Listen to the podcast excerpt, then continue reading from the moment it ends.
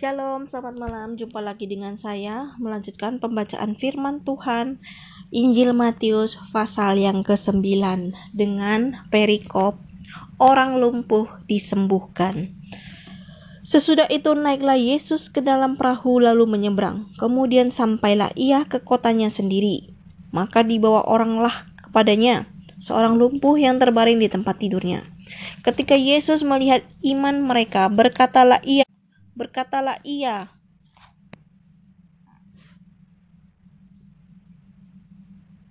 kepada orang lumpuh itu, "Percayalah, hai anakku, dosamu sudah diampuni."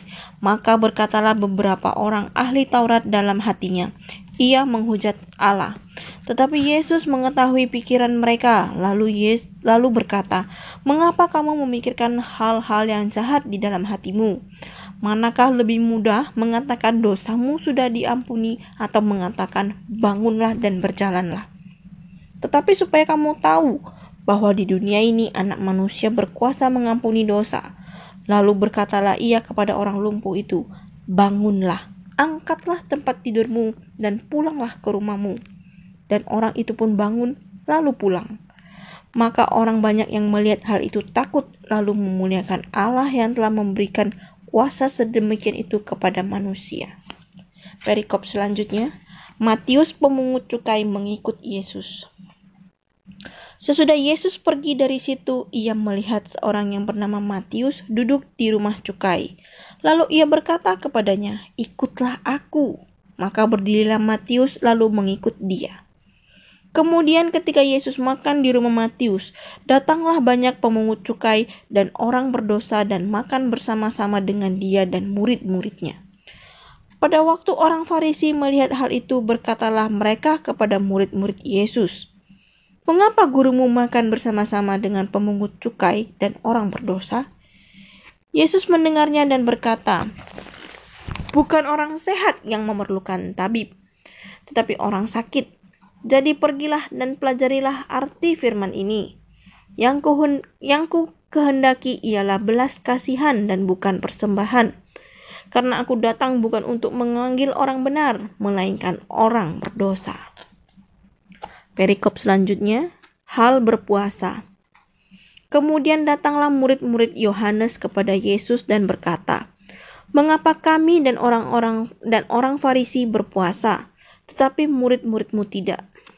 Jawab Yesus kepada mereka, Dapatkah sahabat-sahabat mempelai laki-laki berduka cita selama mempelai itu bersama mereka? Tetapi waktunya akan datang mempelai itu diambil dari mereka dan pada waktu itulah mereka akan berpuasa. Tidak seorang pun menambalkan secari kain yang belum susut pada baju yang tua. Karena jika demikian kain penambal itu akan mencabik baju itu. Lalu makin besarlah koyaknya. Begitu pula anggur yang baru tidak diisikan ke dalam kantong kulit yang tua, karena jika demikian kantong itu akan koyak sehingga anggur itu terbuang dan kantong itu pun hancur. Tetapi anggur yang baru disimpan orang dalam kantong yang baru pula, dan dengan demikian terpeliharalah kedua-duanya. Perikop selanjutnya anak kepala rumah ibadat perempuan yang sakit pendarahan. Sementara Yesus berbicara demikian kepada mereka, datanglah seorang kepala rumah ibadat lalu menyembah dia dan berkata, Anakku perempuan baru saja meninggal, tetapi datanglah dan letakkanlah tanganmu atasnya, maka ia akan hidup. Lalu Yesus pun bangunlah dan mengikuti orang itu bersama-sama dengan murid-muridnya.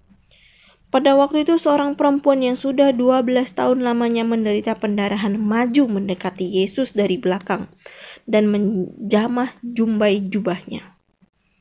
Karena katanya dalam hatinya, asal ku jamah saja jubahnya, aku akan sembuh. Tetapi Yesus berpaling dan memandang dia serta berkata, Teguhkanlah hatimu, hai anakku. Imanmu telah menyelamatkan engkau. Maka sejak saat itu sembuhlah perempuan itu. Ketika Yesus tiba di rumah kepala rumah ibadah itu dan melihat peniup-peniup seluring dan orang banyak ribut, berkatalah ia, "Pergilah, karena anak ini tidak mati, tetapi tidur."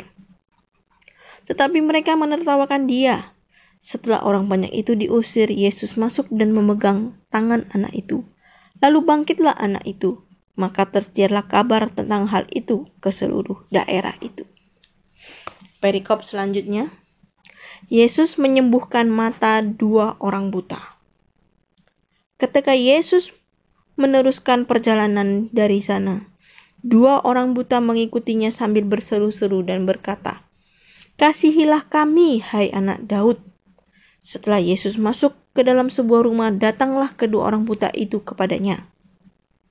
Dan Yesus berkata kepada mereka, Percayakah kamu bahwa aku dapat melakukannya?